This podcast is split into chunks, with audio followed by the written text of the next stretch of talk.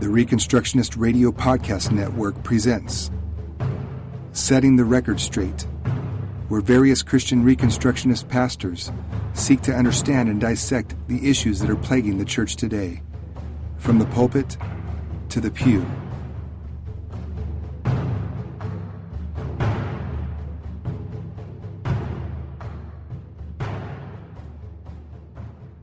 Hello, and welcome to another podcast of Reconstructionist Radio called Setting the Record Straight. My name is Russell Trawick. I am the pastor of Christ Covenant Church in Alvin, Texas, and I will be your host for today. In my last episode, or my last podcast, The Origin of Liberty, Part 1, we discussed where liberty comes from and what happens when we abandon the law of God for the law of man. Today, I want to delve even further into this discussion because of many people's responses, including Reformed Christian responses to the Colin Kaepernick situation and their questioning of the validity of Christian libertarianism and so on. Recently, a decently well known man in my circles that preaches and, uh, and teaches wrote this statement Worship of the state and allegiance to a country are two very different things. I've spoken in past podcasts on idolatry and similar topics of false worship, so I won't go into further detail about worship of the state. However, I do not do want to look at the latter part of this man's statement allegiance to a country is a very different thing. Now, I'm not going to name this man because it's not the man I'm concerned about, but rather the particular speech and reasoning from so many in pulpits and pews today on this subject. What does allegiance mean? I believe the word, as noble as it sounds, can be very dangerous. Noah Webster, in his American Dictionary of the English Language in 1828, wrote The tie or obligation of a subject to his prince or government, the duty of fidelity to a king, government, or state. Every native or citizen owes allegiance to the government under which he is born. This is called natural or implied allegiance, which arises from the connection of a person with the society in which he is born, and his duty to a faithful to be a faithful subject, independent of any express promise. Notice that.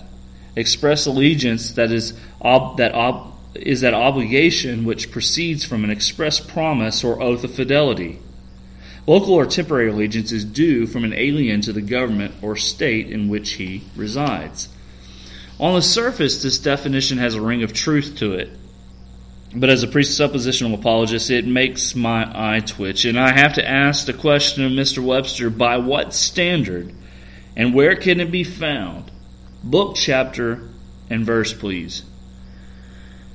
I do believe what Noah Webster is defining here, truthfully, is in a sense patriotism.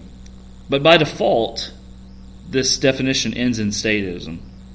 This is because the root of the word allegiance is the word liege, which Webster also defines as bound by feudal tenure, obliged to be faithful and loyal to a superior, as a vassal to his lord, subject, faithful as a liegeman. Uh, by liege homage, a va- by liege homage, a vassal was bound to serve his lord against all without accepting his sovereign or against all except a former lord to which he owed like service, sovereign as a liege lord. Noun version of a vassal holding a fee by which he is bound to perform certain services and duties to his lord, a lord or superior, a sovereign. Hear these words expressed as a verb bound, obligatory faithfulness and loyalty, bound to service against all without rejecting your sovereign. Who is your sovereign?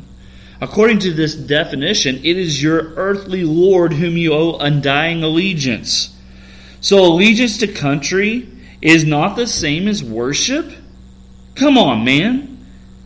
Matthew 6:24 says, "No one can serve two masters, for either he will hate the one and love the other, or he'll be devoted to the one and despise the other. You cannot serve both God and money."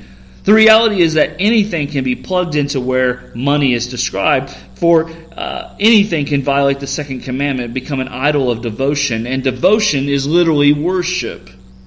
Noah Webster scores again, but this time in an affirmative what allegiance really is as he describes devotion. The state of being dedicated, consecrated, or solemnly set apart for a particular purpose. A solemn attention to the supreme being in a worship. A yielding of the heart and affections to God with reverenced faith and piety in religious duties, particularly, particularly in prayer and meditation, devoutness, external worship, acts of religion, performance of religious duties.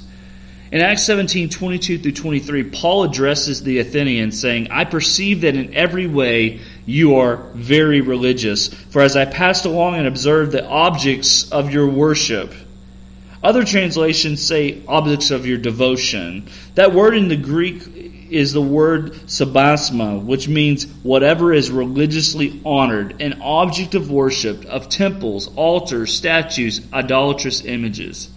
This is so closely tied to Matthew's 6:24 quotation earlier, whereas is the word uh, devoted that is used, which in the Greek ante, antechomai, which means to hold before or against, hold back, withstand, endure, to keep oneself directly opposite to anyone, to hold to, fir- to hold to him firmly, cleave to, paying heed to him.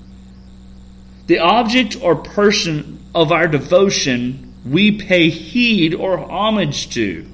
To pay homage or devotion to someone or something is to make a sacrificial offering unto them. When our object or person of devotion is anything or anyone other than the Lord God, we are not only giving our backing, we are not only giving honor, but we are pledging our worship. To pledge allegiance to any man or any country is to pledge worship. It is to give a devotion, a sacrificial offering of commitment of life and livelihood to that which we are devoted. Now, Matthew 6, 20, 16, uh, 16 24 says that we cannot serve two masters because in the end we will be devoted to one, pledge allegiance to one, worship one, and despise the other, be in rebellion and oppose the other.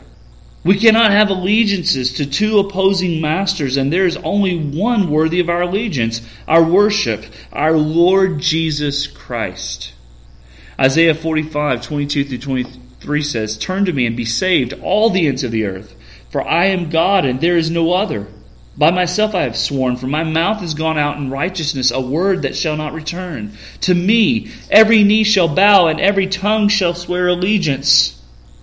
So when this man says worship of the state and allegiance to a country are two different things, it's like saying soft porn and hardcore pornography aren't the same thing. One might be a less intense version of the other, but man's addictiveness to devotion always leads to the other. The same is true of pledging allegiance to one's country. A partial or false pledge of allegiance will, by devotion, ultimately become nationalism or statism. That is why this man's response to a second string football player kneeling during the national anthem is so telling. According to Titus 3 1 through 11, we are to remind them to be submissive to rulers and authorities, to be obedient, to be ready for every good work, to speak evil of no one, to avoid quarreling, to be gentle, and to show perfect courtesy toward all people. For we ourselves were once foolish, disobedient, led astray, slaves to various passions and pleasures, passing our days in malice and envy, hated, hating, hated by others and hating one another.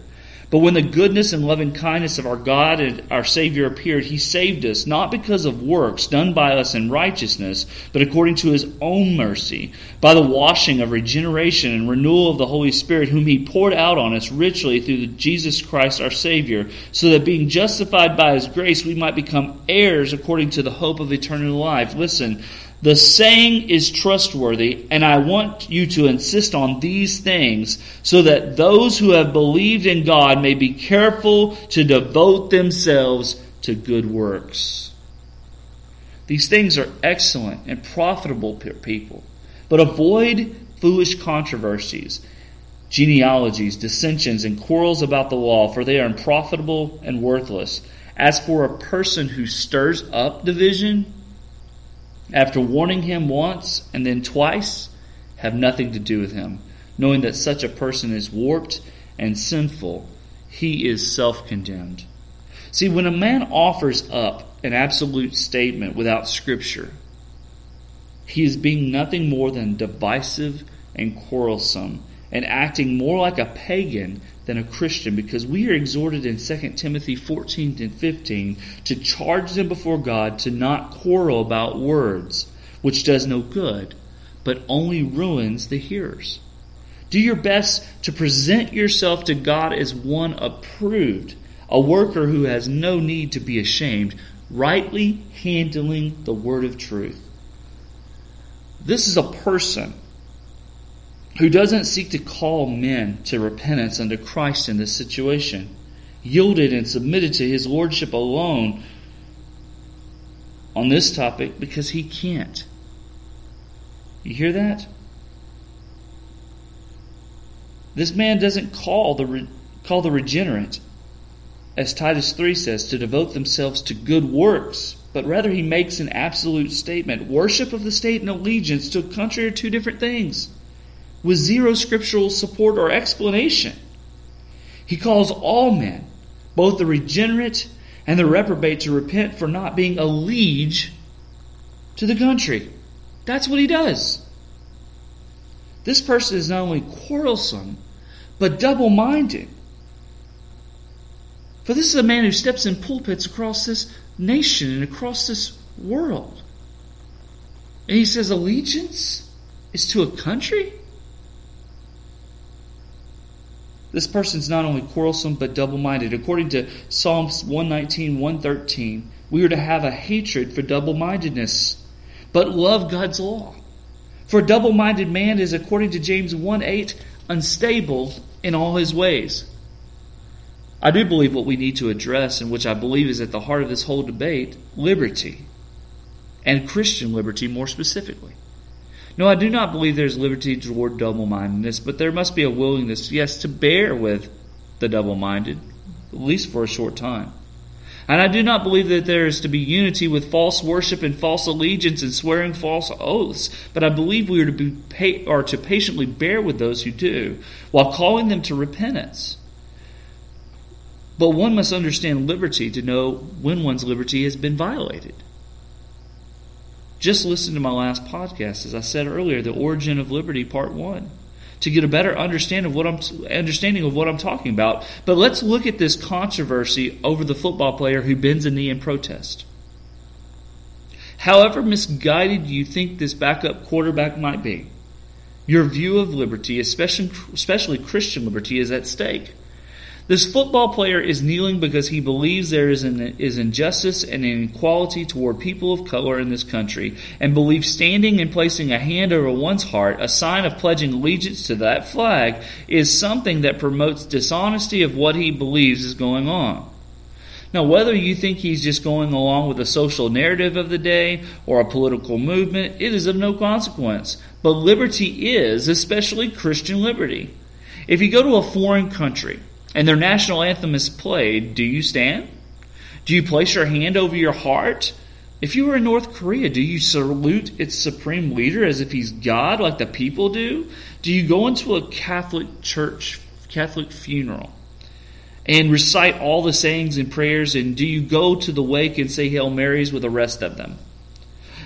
Do you go to a Mormon temple and sing and pray with them? Do you go to a Buddhist temple and chant or pray with them? Do you light a candle with a Hindu to a false god? Do you say the Muslim motto in an Islamic country? No, you don't. Why? Is it a treasonous act against one's country or against one's church? That's not why you don't do it. You don't do these things because in all these cases it is a violation against the God of the Bible, saying that all men ought to stand and pledge allegiance. To pledge devotion pledge worship toward a flag is no different than requiring someone to do the aforementioned in pledging allegiance to a host country or participating in acts of worship with false religions. Ultimately, I believe for the Christian there must be liberty given. I wholeheartedly believe that both the national anthem and the pledge both violate the first and second commandments. I believe there should not be an American flag, much less a Christian flag, in a church building. Now we are talking about an area of Christian liberty, but I can give even further reasoning beyond violating God's commands. The American flag is always supreme in relation to any other flag. In Texas, we can fly the state flag on a separate pole at the same level as we are our own republic. But if on the same pole, it must be flown underneath, showing its inferiority. If flown separately, it is always flown to the right of the American flag, showing its secondary it is secondary in nature. Where then is the Christian flag flown? Well, it's flown in the same way as the state, as inferior. Now, this is a further reasoning for appealing to the mind.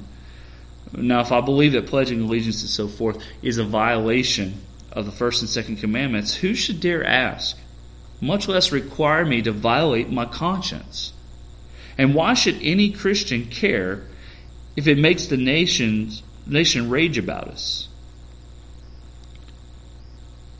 Romans 14, verses 1 through 9 reads As for the one who is weak in the faith, welcome him, but not to quarrel over opinions.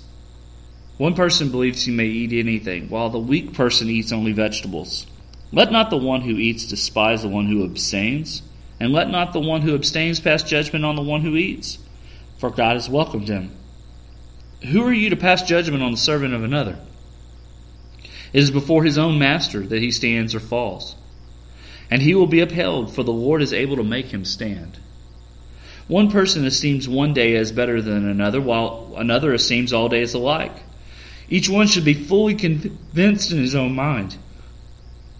The one who observes the day observes it in honor of the Lord. The one who eats, eats in the honor of the Lord, since he gives thanks to God, while the one who abstains, abstains in honor of the Lord and gives thanks to God.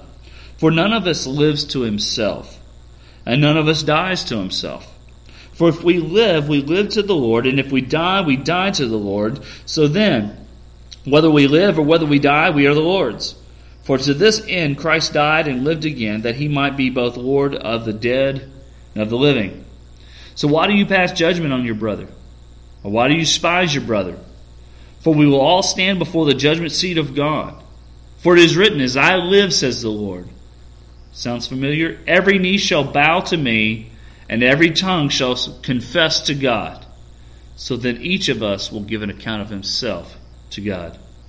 Therefore, let us not pass judgment on one another any longer, but rather decide never to put a stumbling block or hindrance in the way of a brother. I know I'm persuaded in the Lord Jesus that nothing is unclean in it itself, but it is unclean for anyone who thinks it is unclean. For if your brother is grieved by what you eat, you are no longer walking in love.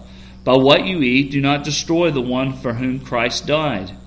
So don't let what you regard as good be spoken of as evil.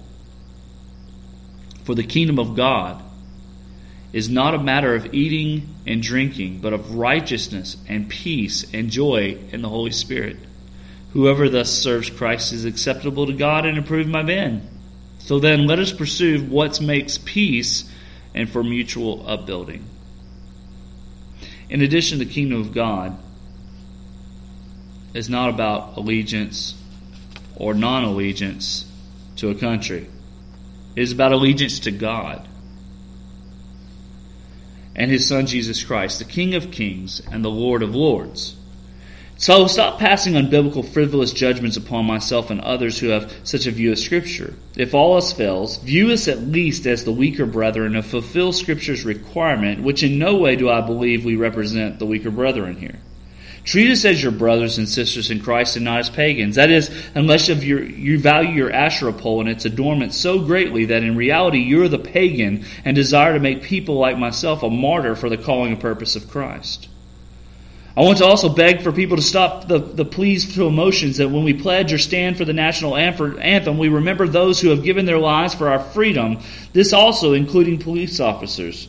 Two things here. One, just as according to Leviticus 19, 27 through 28, tells me not to cut my beard or tattoo my body for the dead. I will not pledge allegiance or worship and devotion to a thing that does the same thing, even though I believe beards, length of beards, and tattoos are a matter of Christian liberty. And two, nobody, and I mean nobody, who has given their life in battle at home or abroad has ever given liberty in any matter in comparison to what Christ Jesus did as John 8:36 says if the son sets you free you'll be free indeed. And especially though I value all life and livelihood I will not honor those who seek to take away the freedom Christ has given and enforced unjust laws by swearing allegiance and false worship of anything to an object an idea or a nation. I just will not I will be the Shadrach, Meshach, and Abednego of my day and refuse to bow down to an idol and violate the love I have for my Lord and his law. Jesus Christ alone is worthy of my allegiance, my worship, and my devotion, and I will not either divide that or compromise that with a nation or a people that does not. Lastly, do not bother telling me that if I do not like this country or do not want to stand for the national anthem or say the pledge that I should leave. Firstly, is the same kind of reasoning of humanistic thought and persecution that brought Christian men and women to our, this country to settle it who viewed the crown of King Jesus as its only supreme authority. Have you ever read the Mayflower Compact and its purpose? It is the same humanistic thought that tells us to leave. Secondly, I challenge you to take my presence up with God. By His sovereign purpose and will, I am here today. For God made from one man every nation of mankind to live on the face of the earth, having determined all allotted periods and the boundaries of their dwelling place. Acts seventeen twenty six. I trust God's will.